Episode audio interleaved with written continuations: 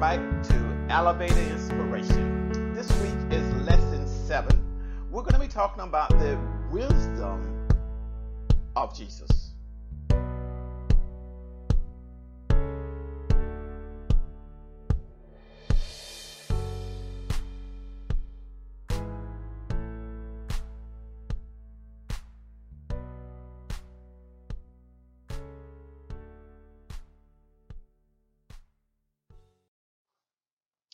You know, when you think about a hometown hero, the first person that comes to my mind is LeBron James. You remember?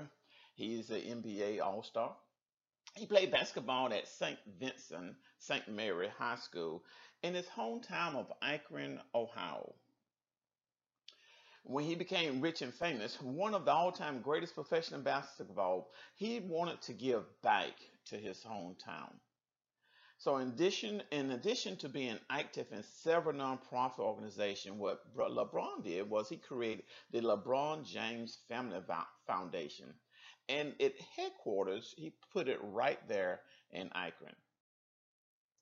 In 2015, he announced a partnership with the University of Akron to provide a scholarship for as many as 2,300 kids beginning in 2021. He also, in November of 2017, he opened up, he coordinated with the Akron School Board, a school that he named I Promise School. This is an elementary school.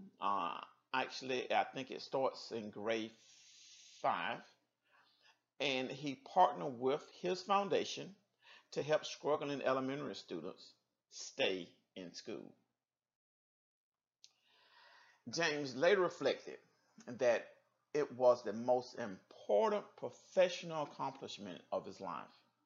The people of Akron are very grateful to have a hometown hero. Now, I give you that story because who we're going to talk about today is Jesus. And he, in turn, did a lot of miracles. But when it came down to the people of his own town, he was not a hometown hero. It wasn't that way as it was with LeBron.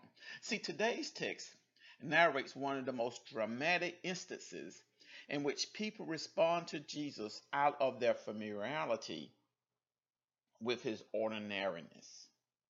I want to say that again.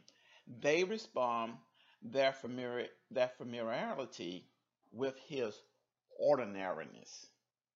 So let's get into it. Let's look at it. We have homeward bound. So basically, in Mark, the 6th chapter, and we're just going to cover 6 verses at the beginning of the 6th chapter of Mark. Jesus has been traveling. He actually, he leaves a place near the Sea of Galilee where he had raised a girl from the dead. And if you go back and look at Mark 5:21, verses 33 to 43, you'll see this miracle performed. And then he makes his way back to his hometown of Nazareth. And in verses 1, it says, and he went out from thence, came into his own country, and his disciples followed him. So we see that Jesus have already received his disciples. And he's already doing miracles around everywhere, but he wants to go back home and perform the same miracles, the same things he was doing outside of his hometown. He wanted to do that in his hometown. Let's see exactly what happened. So when we get to verse 2, Mark 6:2, we see that when the Sabbath day was come, he began to teach in the synagogue, and many hearing him were astonished. Now that's interesting because it was customary in that day to take the Sabbath day. That was this last day of the week. Assemble, read God's word, and discuss it, kind of like what we do on Sunday, but they actually did it on the Sabbath day. And I was reading that this practice actually started when they were in captivity, during the Babylonian captivity, to refresh and to remember the teaching of God. They were assembling themselves together and will begin to discuss his word. And what is happening now, we see that when Jesus goes to the synagogue, that the people were astonished. And they were saying, from whence has this man these things? How did Jesus know this? And what wisdom is this which he is given unto him, that even such mighty works are wrought by his hands? So if you notice that in verse 2, they begin to question, how is he able to talk and confound and say this? Because they knew Jesus. They knew him from his early childhood. And then here we go. The old knowledge. Verse 3. Is not this the carpenter, the son of Mary, the brother of James and Joseph, and of Judah and Simon, and not his sisters here with us? And they were offended at him. So because they knew Jesus, they knew him from a youth up, and they did not establish and accept what he was saying to them. It says at the end that they were offended by him. Okay? So as we move to the next verse, I have two questions that I want to ask you. What preparation might a Christian make to ensure that interaction with hometown folks have the best chance of being taken in a positive way? And it's amazing. You know, when you begin to do great things and you want to come back home and do those same great things to your people, but they remember you from your youth. How can you teach the people in your hometown and they look at you in a positive way instead of a negative way? And then the next question is, what are some good ways to sidestep the question? I like this. What do you do for a living? So that when one asking it doesn't develop a misconcept based on your occupation. I think that's one of the questions I hate, you know, because they tend to size you up when you begin to identify exactly what you do for a living, and they put you in a box. So what are some ways you can sidestep that question? What do you do for a living? Just something to think about, because we're going to see in the next verses, Jesus impeded, verses 4 through 6. So verse 8, if you notice, Jesus goes back and he quotes something that is ancient in the Old Testament. Verse 4 says, but Jesus said unto them, a prophet is not without honor, but in his own country, among his own kin, and in his own house.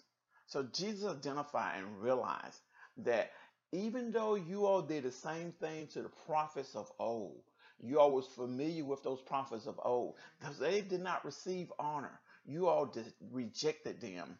And then without opportunity, verse 5, and he could there do no mighty works, save that he laid hands on a few sick folks and healed them.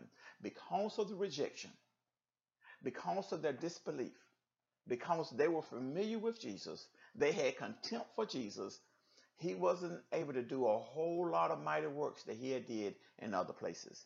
And then verse 6, without boundaries, and he marveled. In other words, this was surprising to Jesus because of their unbelief, that it says he marveled at them of their unbelief. And then he went around the village teaching. So he did a few things, but because of their disbelief, because they were familiar with him, because they knew him as a child, he just kind of shook his head. He was impeded. So how can we avoid these pitfalls?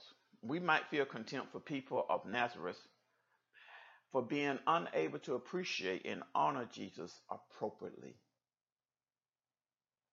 How might the saying, familiarity breeds contempt, be applied to someone who has been a Christian for a long time? You know, some of us, if you go to a funeral, it says that he gave his age to Christ at a very young age.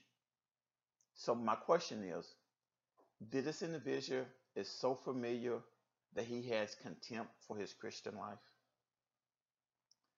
The person may assume that he or she knows everything there is to know about Jesus. That may result in an overly cautious approach to him. So what are some things that longtime Christians can avoid these pitfalls? How can we keep our relationship with Jesus fresh and relevant? And here are some things. We can regularly sing praise songs. We can remember what he did for us on the cross and thanking him for daily mercies, trusting him for guidance through tough times. We have to renew our relationship with Christ over and over again.